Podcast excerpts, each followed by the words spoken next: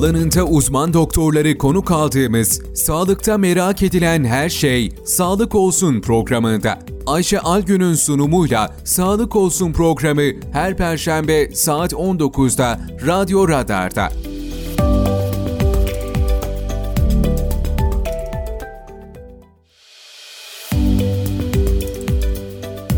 Ayşe Algün'ün sunumuyla Sağlık Olsun başlıyor.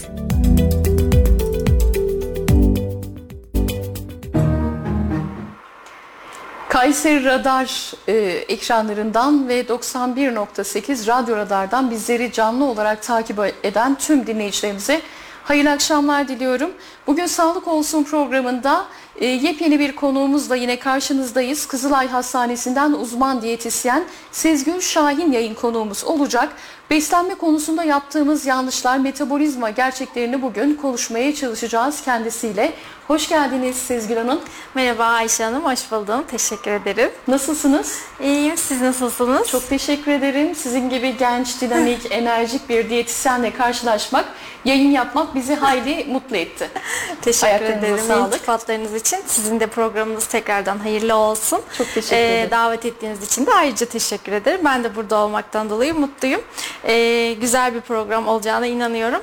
Ee, metabolizma ile ilgili gerçekleri e, biraz konuşmamız lazım herhalde, çünkü hepimizin kafasını karıştıran bir kavram galiba metabolizma. Evet, çok doğru. O yüzden e, sorular olursa e, izleyenlerin ve dinleyicilerimizin de bize iletebilirler. E, sorularını da sıfır üç yüz elli iki alan koduyla üç yüz otuz altı yirmi beş doksan sekiz nolu WhatsApp hattımızdan, yine sosyal medya hesaplarından e, izleyenlerimiz iletebilirler diyoruz ve öncelikle sizi tanıyabilir miyiz? Sezgül Şahin kimdir? Tabii ki. E, Sezgül Şahin, e, Kayseriliyim. Burada doğdum, büyüdüm. E, üniversite hayatıma önce Edirne'de başlamıştım.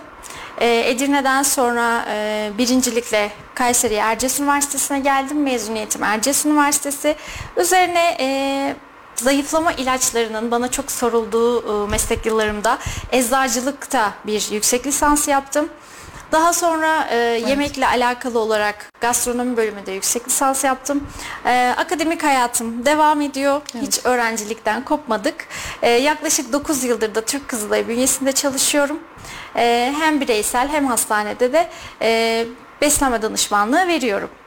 Beslenme danışmanının yanı sıra da bilgilendirme seminerleri de yapıyorsunuz belirli büyük kurumlarda da. Evet. Bu da çok güzel bir aktivite. İnsanlarla iç içe olmak, onların sorunlarına çözüm olmak, bazen iş yoğunluğundan insanlar gidip gelemese de bilgi almış da oluyorlar. Sizinle iletişim halinde de olabiliyorlar. Evet, özellikle belediyelerde ya da büyük firmalarda, iş yerlerinde bu tarz seminerler veriyorum. Çünkü belki sadece bir bilgi bile bizim hayatımıza geçtiğinde ve e, mutfağımıza yerleştiğinde, zihnimize yerleştiğinde, yaşamımızda bir alışkanlık olarak yer edindiğinde bile sağlığa bir yatırım oluyor. Bu da beni mutlu ediyor. E, evet, sizinle de zaten böyle bir e, evet. platformda tanışmıştık. E, beni mutlu ediyor bu tarz buluşmalar. Çünkü aslında biz bir nevi e, doğru beslenmeyi, sağlıklı beslenmeyi öğretmek, bir öğretmenlik, bir rehberlik görevi yapıyoruz. E, Bizim amacımız koruyucu e, hekimlik diyelim ya da koruyucu sağlık hizmetleri. E, hastalanmadan önce, iş belli bir noktaya, hastaneye varmadan önce neler yapabiliriz, neleri değiştirebiliriz? Daha çok bunları anlatmaya çalışıyorum. Yine devam edelim. Öncelikle e, hatta diyet nedir diye başlayalım konu başlıkları arasında. Tabii. E, diyetisyenliğin alanları neler? Beslenme alışkanlıklarımıza biraz değinecek olursak yaptığımız hatalar neler? Programın başında da bahsetmiştik. Ve metabolizma nedir? Hep metabolizma, metabolizma evet. diyoruz ama çalışma sistemini çok fazla bilmiyoruz. Neler iyi geliyor, neler iyi gelmiyor bu metabolizma sistemine. Bunları anlatarak devam edelim yayınımıza.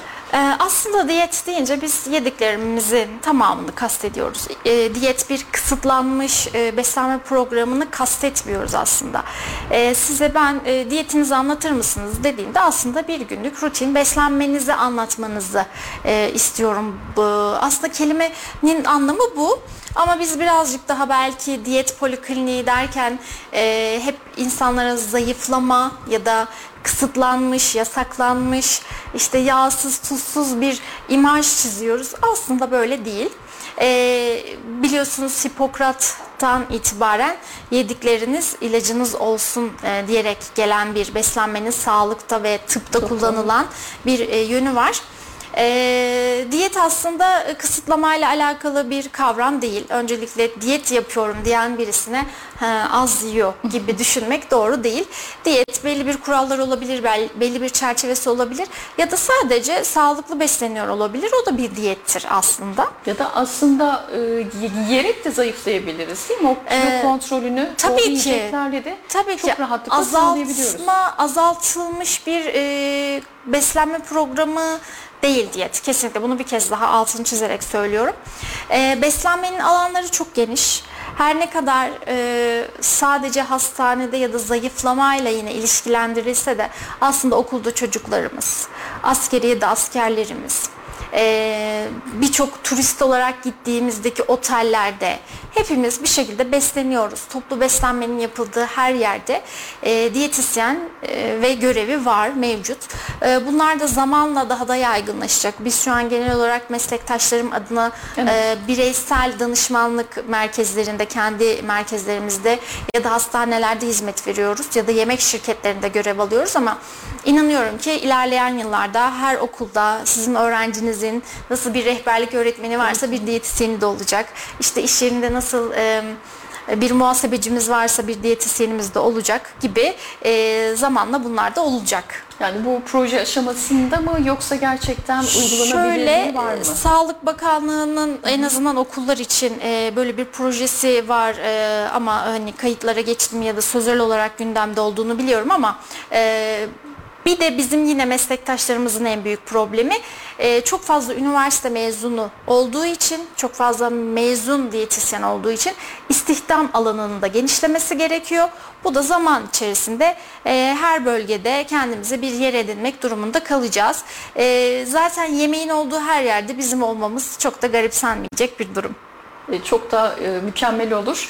Ki annelerin en büyük sıkıntısı şüphesiz ki düşünün okullarda yemekhane olsa ve diyet, diyetisyenler olsa gerçekten sağlıklı yiyecekler öğrenciler tüketmiş olsa biraz daha o kantin usulü şeylerin önüne geçilmiş olacak. Paketli gıdaların önüne de geçilmiş olacak.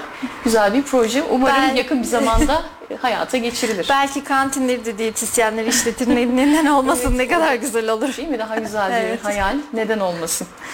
Yine e, metabolizma sistemine de isterseniz değinerek devam edelim. Evet, aslında e, bugünün konusu metabolizma gerçekleri. Bunu özellikle e, konuşmak istedim. Çünkü hepimiz e, günlük hayatta metabolizmamızın yavaş olduğundan, hızlı olduğundan, çalışmadığından e, ya da bazen metabolizmamızın genel olarak şikayetçi olabiliyoruz. İşin bilimsel tanımlarını bir tarafa bırakırsak aslında metabolizmamız bizim bir işçimiz. Vücut, insan vücudu bir fabrika.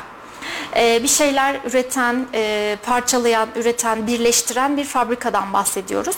Ve bu fabrikada da çalışan bir işçi metabolizma. Bizim bu işçiden vazgeçme şansımız yok. Onun da başka bir iş yeri bulma şansı yok, istifa etme şansı yok. E, metabolizma bizim yediklerimizi birleştirecek, gerekli parçalara üretecek ya da gereksiz olanları ayrıştıracak, parçalayacak bir işçiden bahsediyoruz. Bu anlamda bu işçinize, bu metabolizma dediğimiz işçimize ne kadar düzenli bir maaş verirsek, ne kadar güzel düzenli dinlenmesini, tatiline müsaade edersek o da en verimli şekilde çalışacaktır. Aslında burada biz bir, e, ben buna benzetiyorum daha çok, e, bir çalışan ve patron ilişkisinden bahsediyoruz. E, ve metabolizma birazcık memur mantığında çalışmayı seviyor. Şöyle ki, her gün nasıl ki bir memur kamu kurumunda çalışan bir çalışan hep aynı tarihlerde maaş alıyor ve buna güveniyor. Kendini bir miktar daha güvende hissediyor. Metabolizmamız da maaşını daha çok daha doğrusu yemek olarak alıyor ve hep aynı saatte düzenli aldığı takdirde kendini güvende hissediyor ve strese girmiyor. Peki e, psikolojik etkilerine de değinecek olursak hani motivasyon da çok önemli bir etki biliyoruz evet. ki hani bu işçiyi motive etmek de gerekiyor. Kesinlikle. Beyne doğru sinyalleri göndermek de gerekiyor. Hep birçoğumuzun yaptığı hata. Hani üç beş kilo verdikten sonra bir özgüven geliyor. Ha ben nasıl olsa zayıfladım bir özgüveniyle daha çok bazen kendimizi e, yerken buluyoruz. Doğru mu? Doğru, evet. Şöyle ki aslında biz yine burada bu çalışana e, belli bir süre e, az bir maaş veriyoruz. Evet. Ve diyoruz ki sen bu az maaşla e, bizim beklediğimizden birazcık daha fazla çalış. E, şimdi bir çalışanımız var, sadık bir çalışanımız, başka bir yere de gitme şansı yok. E, bir ay düşük maaş alıyor, iki ay düşük maaş alıyor. Üçüncü aydan sonra evet istifa etme şansı yok bu, bu çalışanın. Artık çalışmıyor. Yani biz önce metabolizmaya az bir maaş yatırarak, yani az bir yemekle, az bir kaloriyle e, bir miktar çalıştırıyoruz. Kar elde ediyoruz, yani kilo veriyoruz.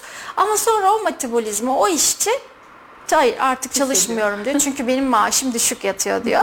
Ve daha sonra da burada metabolizma duruyor. Durduğu zaman da Ee, tekrar yeme isteği, bu e, çalışanı birazcık daha motive etmek adına fazla yeme isteği oluyor. Bunların hepsi hepsi birer e, biyokimyasal süreç e, ama nasıl ki bir işçi maaşı düzensiz yattığında strese girerse, aslında metabolizmamız da bu şekilde strese girdiği için biz de psikolojik olarak bunu hissediyoruz ve o strese girdiğinde ona daha çok maaş verme ihtiyacı duyuyoruz. Fazla yemek de yine bu, bununla bağlantılı. Yine çok yemek dediğimde ilk aklımıza gelen de şeker oldu şüphesiz ki. Şeker ihtiyacı hani bir başladığımızda vücut daha çok istiyor. Ne kadar çok yersek evet daha çok tüketiyoruz. Şeker de aynı şekilde. Aslında çok zararlı diyebiliriz. Ee, hep bu benzetmeyi yapacağım. Umarım anlaşılıyordur ama anlaşılmıyorsa mutlaka sorsun dinleyicilerimiz. Ee, şöyle düşünün, maaşınıza ek olarak bir prim yatıyor. Hı hı. Birden bir prim yatıyor. Bir sebebi yok. Fazladan bir prim geldi. Ne yaparsınız? Mutlu olursunuz ve devamını istersiniz. Kesinlikle metabolizma da onun devamını istiyor. Ve şöyle bir gerçek var. Kasım ayı diyabetle ilgili farkındalık ayıydı. Hı hı. E, artık diyabet e, maalesef genetik bir hastalık olmaktan çıktı. Eskiden biz diyabeti genetik bir hastalık olarak ele alırdık. Ailede varsa sizin de şeker hasta olma ihtimaliniz var derdik. Ancak artık ailede şeker hastası olmadan da biz kendimiz beslenerek, insülinimizi, kan şekerimizi beslenmeye bağlı bozarak, düşüp yükselmesine sebep olarak da kendi kendimizi şeker hastası yapabiliyoruz. E, Bu durumda da yine şeker tüketimi isteği buna bağlı olabiliyor. Bazen öyle danışanlarımız geliyor ki mesela şeker hastası olduğunu farkında değil. Bu yüzden özellikle üç aylık bir şeker ortalaması ölçtürmek gerekiyor. Bizim ailemizde hiç yok, bizde şeker hiç yok diye buna güvenmemek gerekiyor.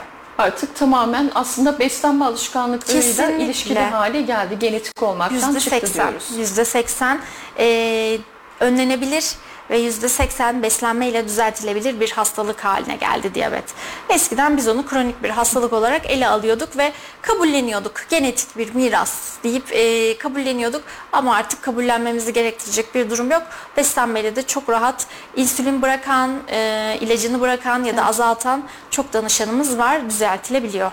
Bu arada sorular gelmeye başladı. Tekrar biz e, hatlarımızı hatırlatalım. sıfır üç yüz elli iki alan koduyla üç yüz otuz altı yirmi beş doksan sekiz nolu telefondan sorularınızı iletebilirsiniz. E, yine sosyal medya hesaplarımızdan da mesaj atarak sorularınızı iletebilirsiniz. Bunlardan birisi kilo aldırmayan besinler hangisi diye sormuş Nurhan Kale. Kilo aldırmayan besinler. Var mı öyle mucizevi? Besinler. İnanın öyle bir e, mucizevi bir besin yok. E, kilo aldırmayan e, diyemeyiz ama düşük kalorili, gönül rahatlığıyla yiyebileceğimiz bir besin. Bu biraz yine kişiye özgü değişebilir. Hepimiz örneğin salata, sebze, yeşillik yemenin çok e, sağlıklı ve masum olduğunu düşünürüz. Aslında biz bir salatadan, bir e, sebzeden karbonhidrat alıyoruz. E, benim on yıllık bu mesleğin içerisindeyim. on yıllık gözlemlerime dayanarak belki kilo aldırmayacak en önemli etkenlerden birisi saf bir protein yemek olabilir. Daha doyasıya bir et, tavuk, balık, yumurta et, yeme, yemek olabilir. Evet. evet.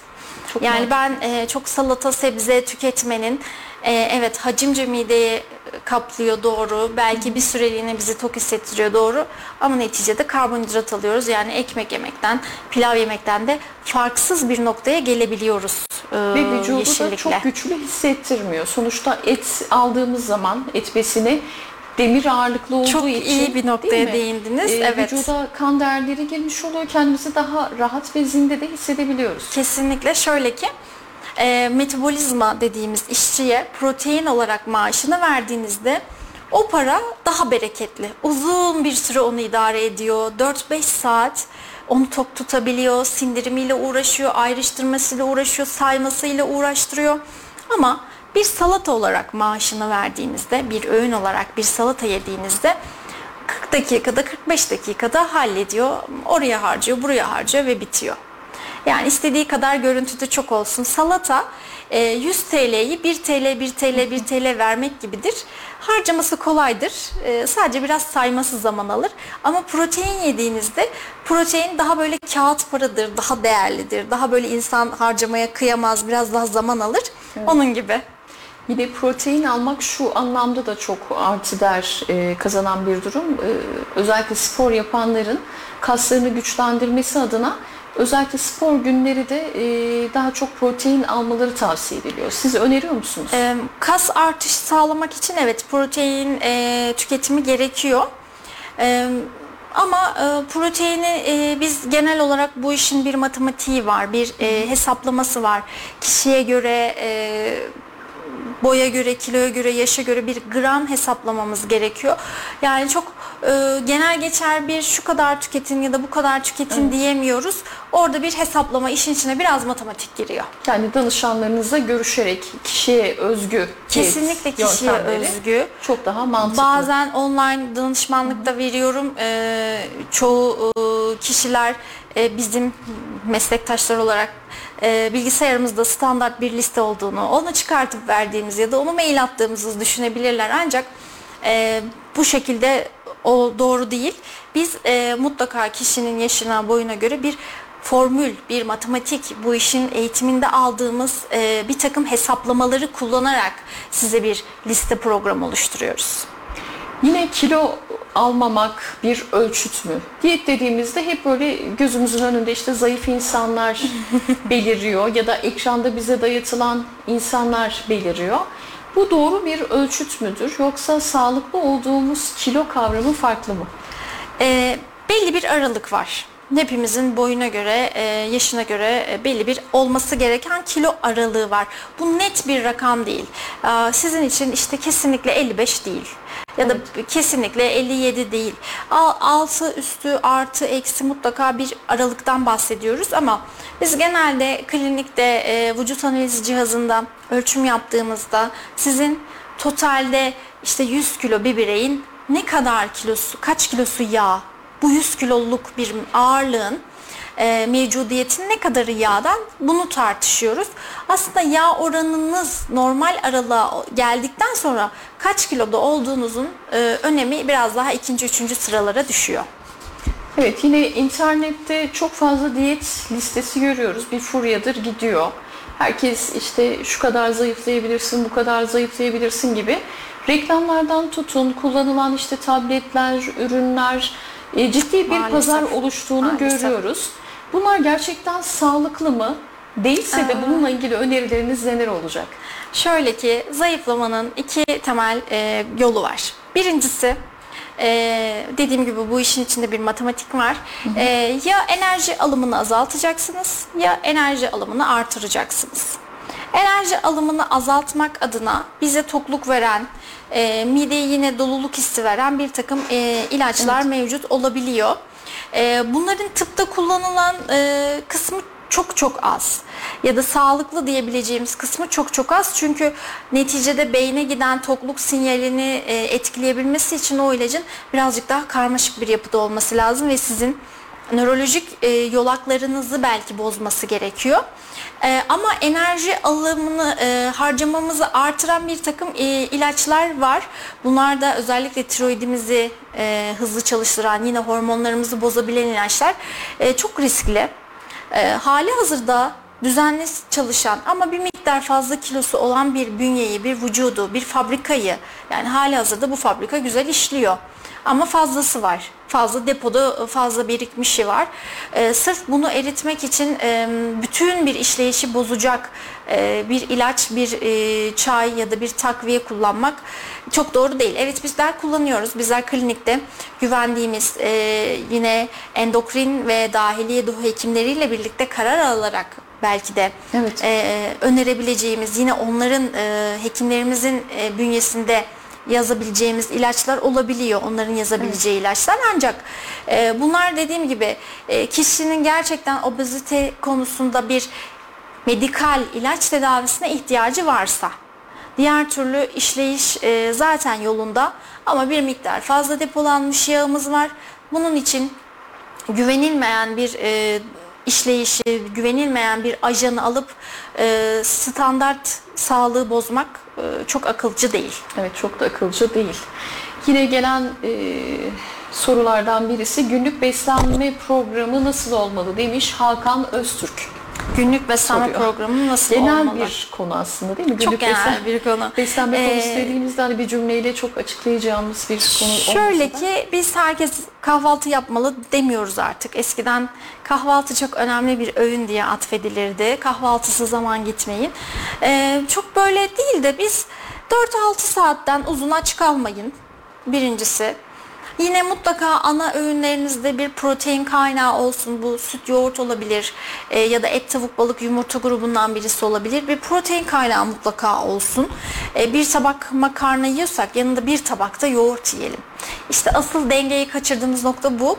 Biz genelde işte e, mantı yediğimizde bile üzerine çok az bir yoğurt döküyoruz. Evet. Aslı ölçü mantı kadar da yoğurt olmalı. Yani bu terazinin iki kesesinin e, eşit dengede olması gerekiyor. E, en temel kısım hep aynı saatte öğün yapmak. Yani bu metabolizma e, dediğimiz işçiye hep aynı saatte maaş vermek çok önemli. Suyu güneşe bağlı içmek çok önemli. Çünkü bizim hücrelerimiz güneşe duyarlı.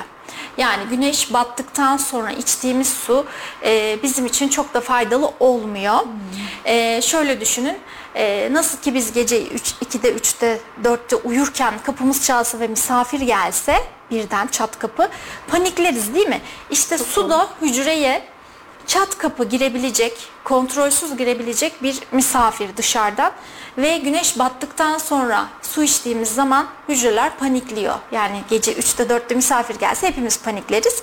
Aynı onun gibi. O yüzden biz e, akşam özellikle en azından dokuzdan sonra su önermiyoruz. Bu hücreleri birazcık daha strese sokuyor ve yoruyor, yıpratıyor. Ödeme de yol açıyor mu acaba? Kesinlikle. Evet. Çünkü o suyu ne yapacağını bilmiyor hücre o saatte. Güneş tahliye edemiyor o suyu bu evet, anda. Güneş olmadığı için, güneş ışını olmadığı için artık kapalı. Kapatmış kendisini.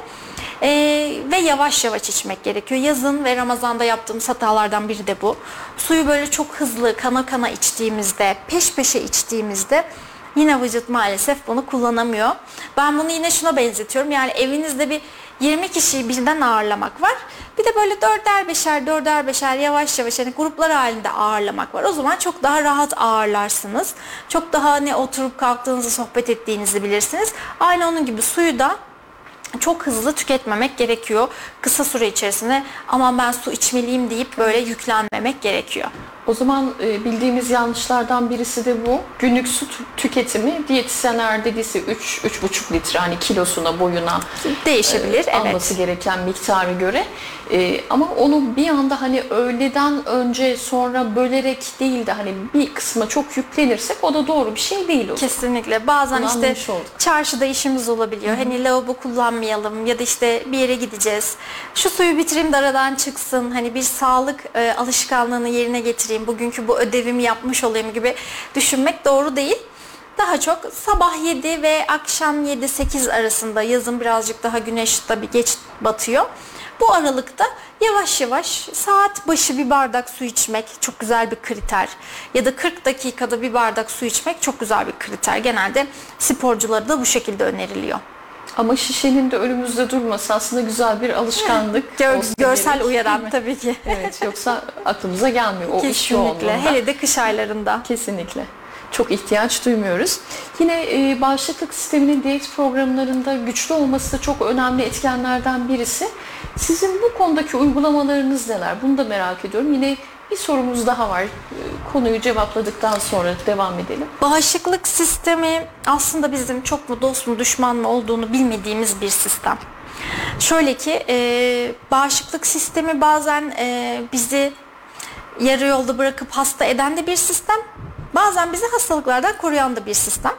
E, bağışıklık sistemiyle ilgili genelde e, şöyle yapıyorum, şahsım adına konuşuyorum. E, piyasada satılan birçok vitamin mineral var. Bağışıklığı güçlendirici. Reklamlarda da çok denk geliyoruz. E, biraz eczacılık eğitiminin vermiş olduğu bir alt tabanla belki de aslında formülasyonları taklit etmeye çalışıyoruz besinlerle. Örneğin karamürver ekstresi, işte bağışıklık için çok bilinen, C vitamini çok bilinen. Biz de genelde bu formülasyonları bağışıklığı düşük kişilerde, özellikle de belli bir süre diyet yaptıktan ve belli bir kilo verdikten sonra bağışıklığı düşüp işte grip oluyorum, nezle oluyorum diyen kişilerde bu formülasyonları e, taklit ediyoruz.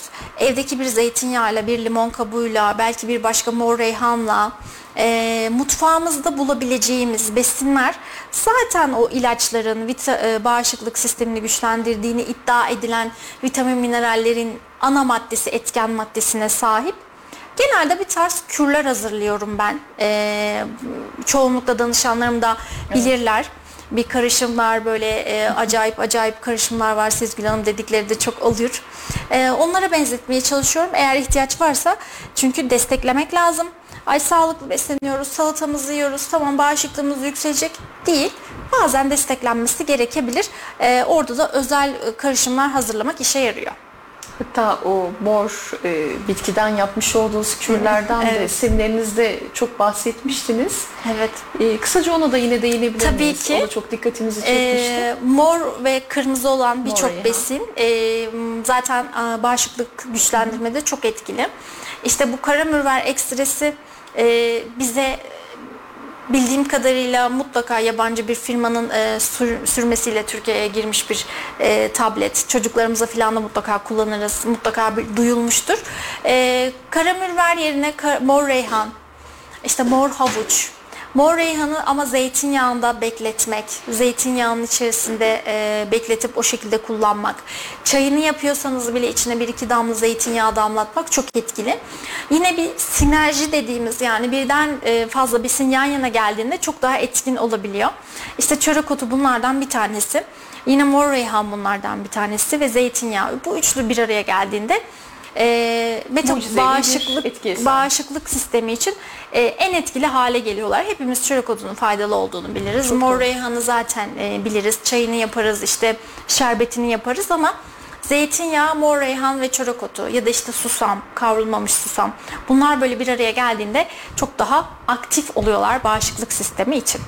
Yine asma yaprağı ile ilgili de e, Aa, zihnimde evet. kalan bir şey olmuştu. Daha önce de yine bir yerde evet. karşıma çıkmıştı. Okuduğum bir makalede geçmişti. E, yine o kurutup ufalayarak da evet, evet, evet. E, rahatlıkla salatalarımızda kullanabiliyoruz. Evet. Asma yaprağı en uzun yaşayan Hı-hı. ve e, özellikle soğuğa, kışa, rüzgara karşı en dayanıklı bitki. Ee, bir Fransız e, markası bunu kullanmıştı. O asma yapraklarındaki o bıyık gibi kısımları evet. bir krem, cilt gençleştirmede bir kullanmıştı. Oradan yola çıkarak araştırmıştım.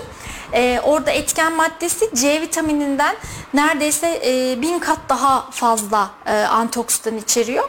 E, asma yapraklarını da genelde kültür olarak sarmasını kullanıyoruz biz burada. Ama tıpkı nane gibi, kuru nane gibi kurutup e, baharat olarak salatalara ve yine zeytinyağının olduğu bir bölgede, bir yemekte kullanmak, çok fazla ısıda görmemesi e, bağışıklığımızı yine güçlendirecek. Bunlar zaten e, yıllar içerisinde oturacak. Yani biz bugün bunu konuşuyoruz ama bir beş yıl, altı yıl sonra bir bakacağız ki mutfağımızda baharat kısmında zaten asma kurusu da var. Bunlar zamanla olacak. E, çünkü artık e, Instagram sayesinde, sosyal medya sayesinde bunları çok fazla paylaşıyoruz, çok fazla gündeme getiriyoruz. E, alışkanlık haline de gelecek.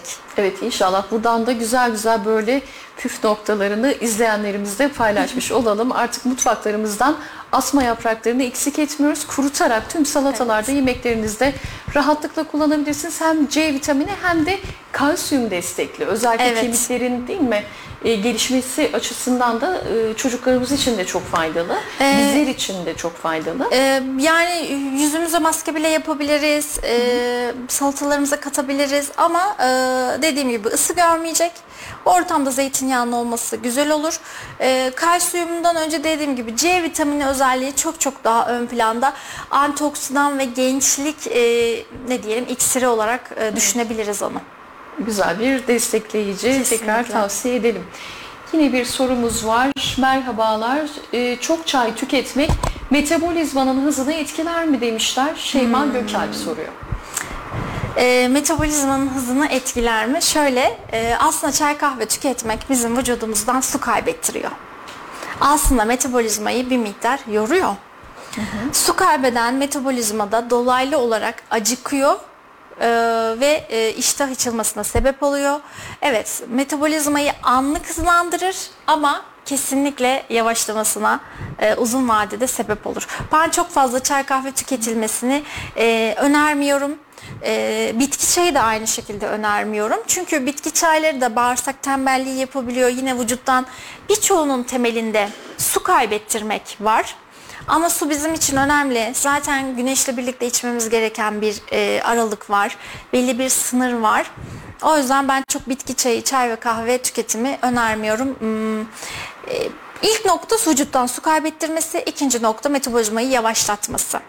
O açıdan e, çok fazla çay, kahve tüketmiyoruz. Bitki çayı da evet. Çay dediğimizde milli içeceğimiz haline gelmiş çaydan da bahsedecek olursak.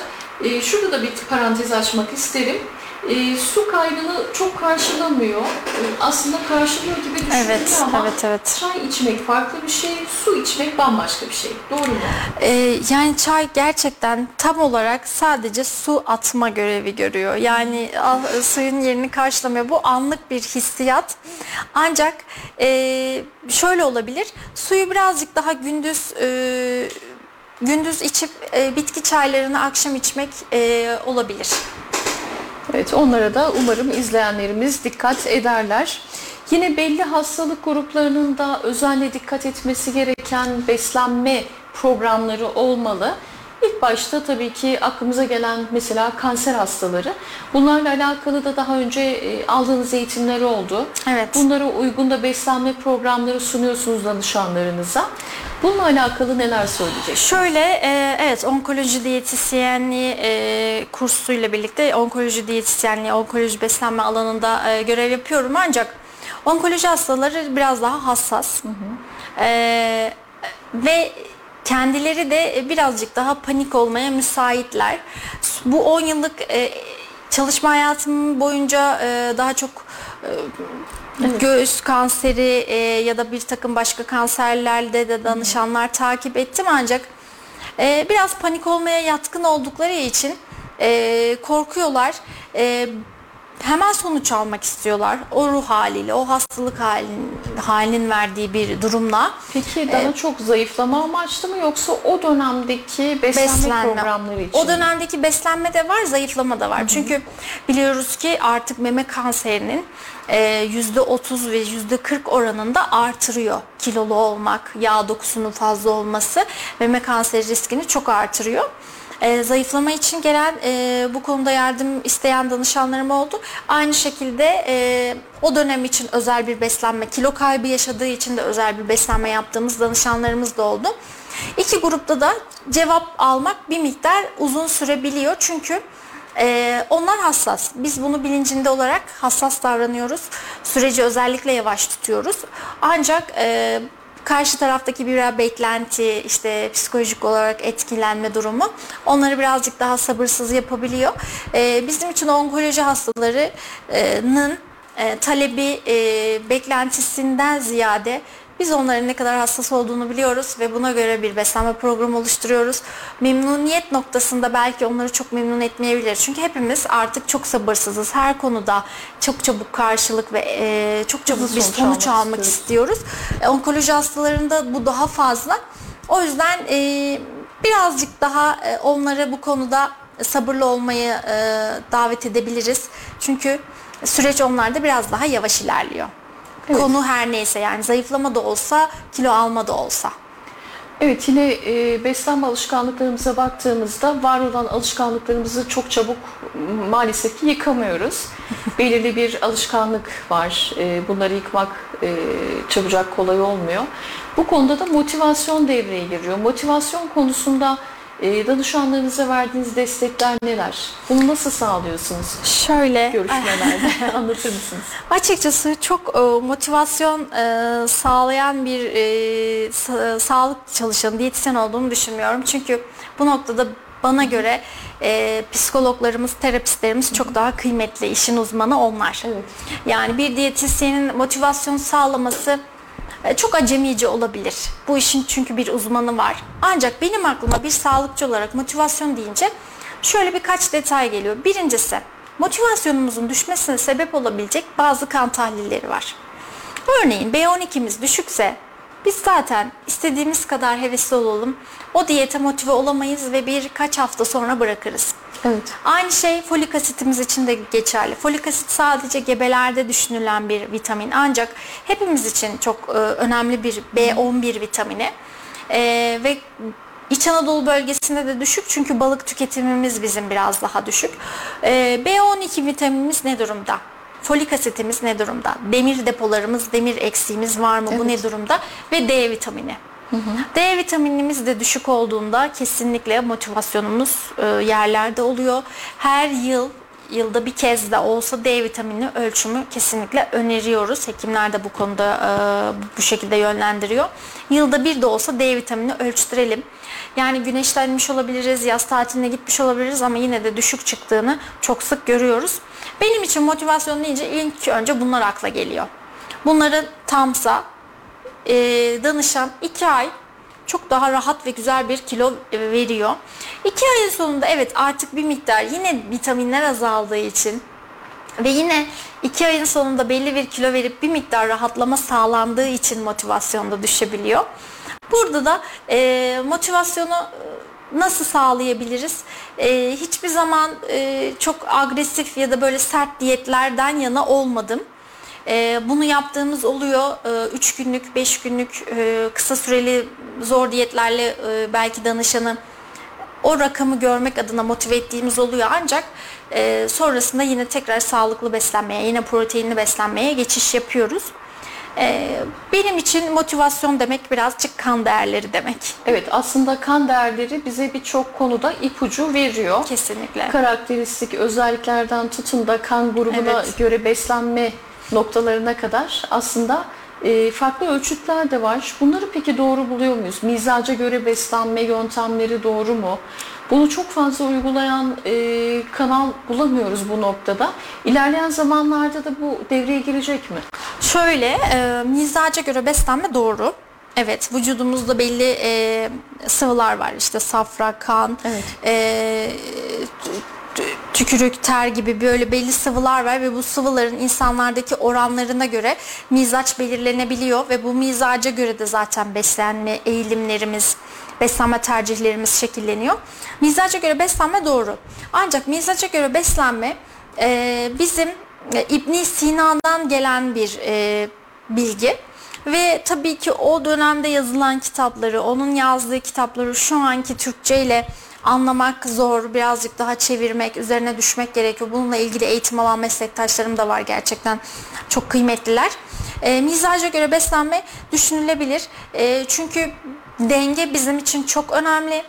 E, kuru sıcak, e, soğuk nemli, ku, e, kuru soğuk dediğimiz böyle dört farklı e, gruba e, ayırt ediyorlar mizaçları. Bunlar e, güzel şeyler. Bu konuyla ilgili eğitim alan e, meslektaşlarım var. Onların e, verdiği bilgiler doğrultusunda e, kişi mizacını bulabilir. Bu mizaca göre beslenebilir ya da dengede değilse dengeye gelmek için neler bes- yiyebilir? Bunları e, konuşabiliriz. Evet, bunlar sağlıkla ve tıpla bağlantılı. Çünkü İbn-i Sina'dan beri gelen bir bilgi, gerçek bir bilgi. Ancak kan grubuna göre beslenme e, benim aldığım eğitim boyunca da ya da herhangi bir tıp eğitiminin içerisinde de geçen bir konu değil. Yani siz, e, sizin sıfır olmanız, benim sıfır olmam, işte e, X kişisinin B olması bunlar değil. Bizim e, yaşadığımız e, kültür, yaşadığımız coğrafya, yaşadığımız aile, bunlar bizim beslenme alışkanlıklarımızı şekillendiriyor. Ama işte buna etin iyi gelmemesi, sizin sebzenin iyi gelmemesi gibi keskin bir cümleler kurmak için A vitamini, şey, kan grubu, A grubu, B grubu diye buna dayandıramayız. O bunu yesin, şu grup bunu yemesin Yok, demek de bunu biraz kısıtlık getiriyor insan hayatına. Ee, Sonuçta besinlerin erki e, değil mi?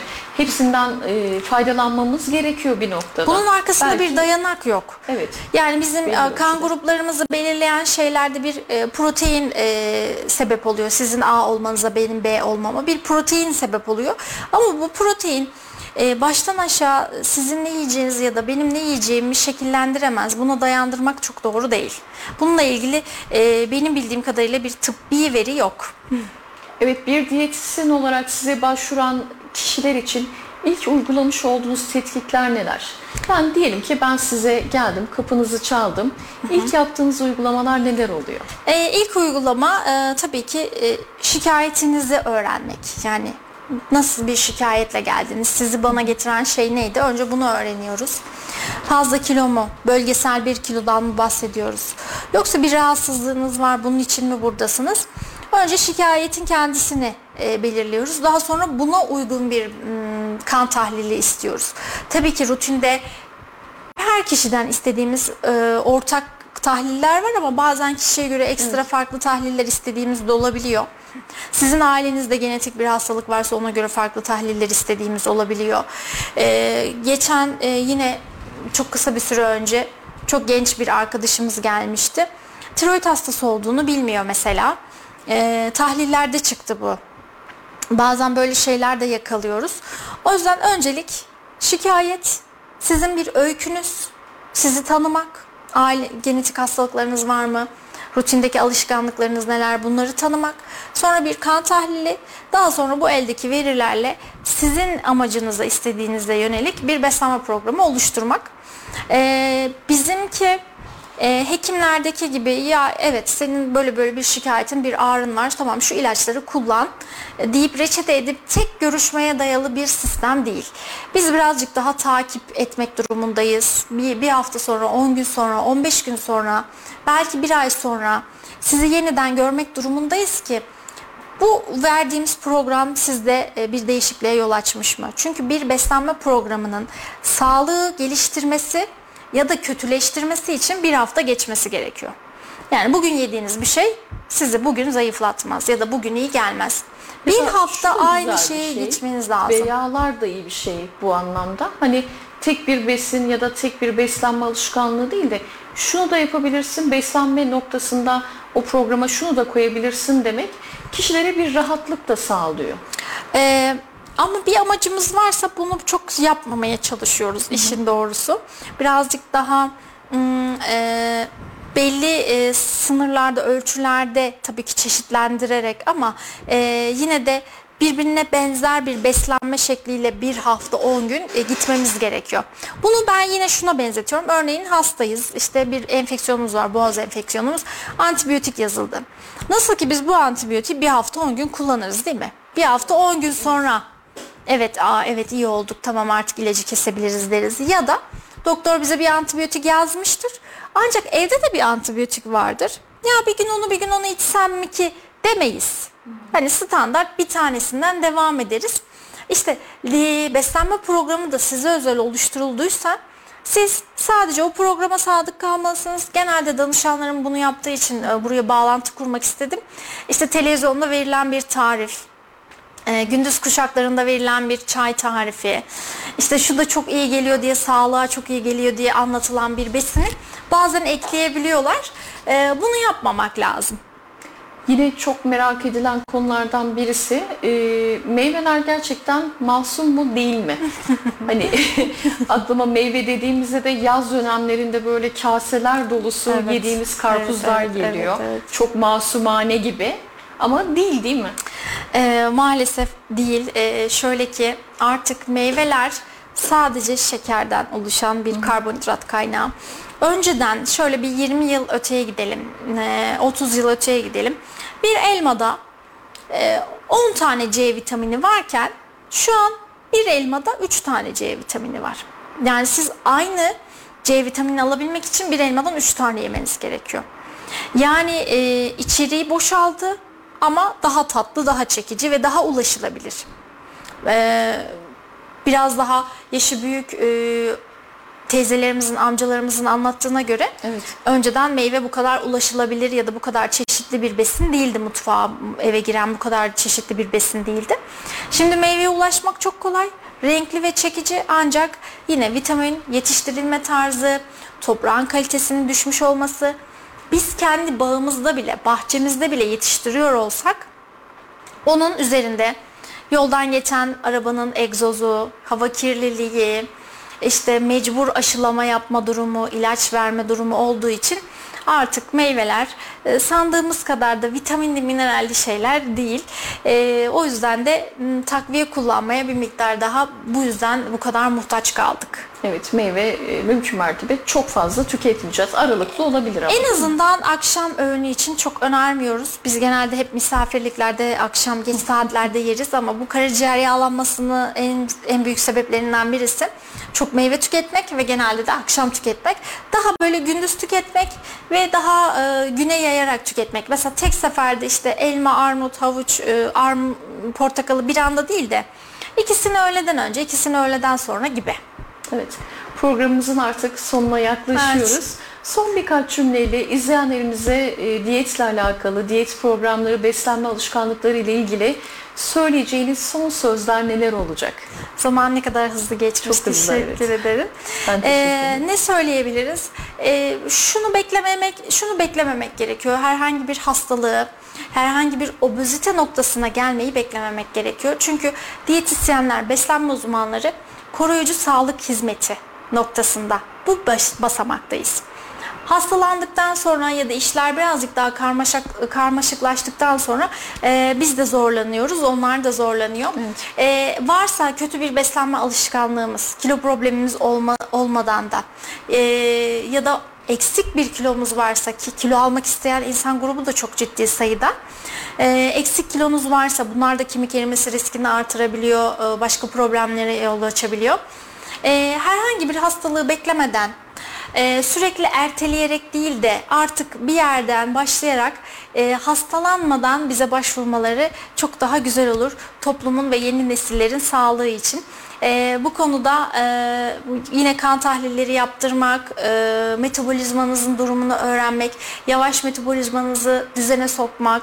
Bunlar için e, biz hizmet veriyoruz. E, İnşallah daha sağlıklı, daha bilinçli, e, daha obezite sorunu olmayan bir ülke olarak nice güzel günler görürüz. Ee, bize de daha az ihtiyaç olur. İnşallah diyoruz. Biz de bu güzel dileklerinize katılıyoruz. Yayınımıza katıldığınız için de ayrıca teşekkür ben ederim. Teşekkür ederim. Enerjinizle renk kattınız. Teşekkür Her ederim. zaman bekleriz. Ee, teşekkür ederim. Güzel bir yayında, güzel bir akşamda. Çok da hızlı geçti. Ee, davetiniz için tekrar teşekkürler. Sizinle burada olmak güzeldi. Çok teşekkür ederim. Saygıdeğer izleyenlerimiz, bir programımızın daha sonuna geldik. Kızılay Kayseri Hastanesi'nden diyetisyen, uzman diyetisyen Sezgül Şahin'le metabolizma gerçeklerini bugün konuşmaya çalıştık. Aydin Salih, eski tıp uzmanı Aydin Salih'in dediği gibi aslında ne yesek oyuz. Hem ruhumuzu, sadece karnımızı değil hem ruhumuzu da doyurmak bu noktada çok önemli. E, doğru beslenme programlarını hayatımıza entegre ettiğimizde daha mutlu, daha huzurlu bir hayata da sahip olmuş olacağız. Bir perşembe akşamından sizlere seslenmeye çalıştık. Haftaya aynı gün ve aynı saatte tekrar birlikte olacağız. Cumartesi ve pazar günleri Şehri Sanat programından sizlere seslenmeye devam edeceğiz. Kültür Sanat programımızdan. Görüşünceye dek her şey gönlünüzce olsun. Hepinize mutlu, sağlıklı günler diliyorum. Hoşçakalın. Ayşe Algün'ün sunumuyla Sağlık Olsun sona erdi.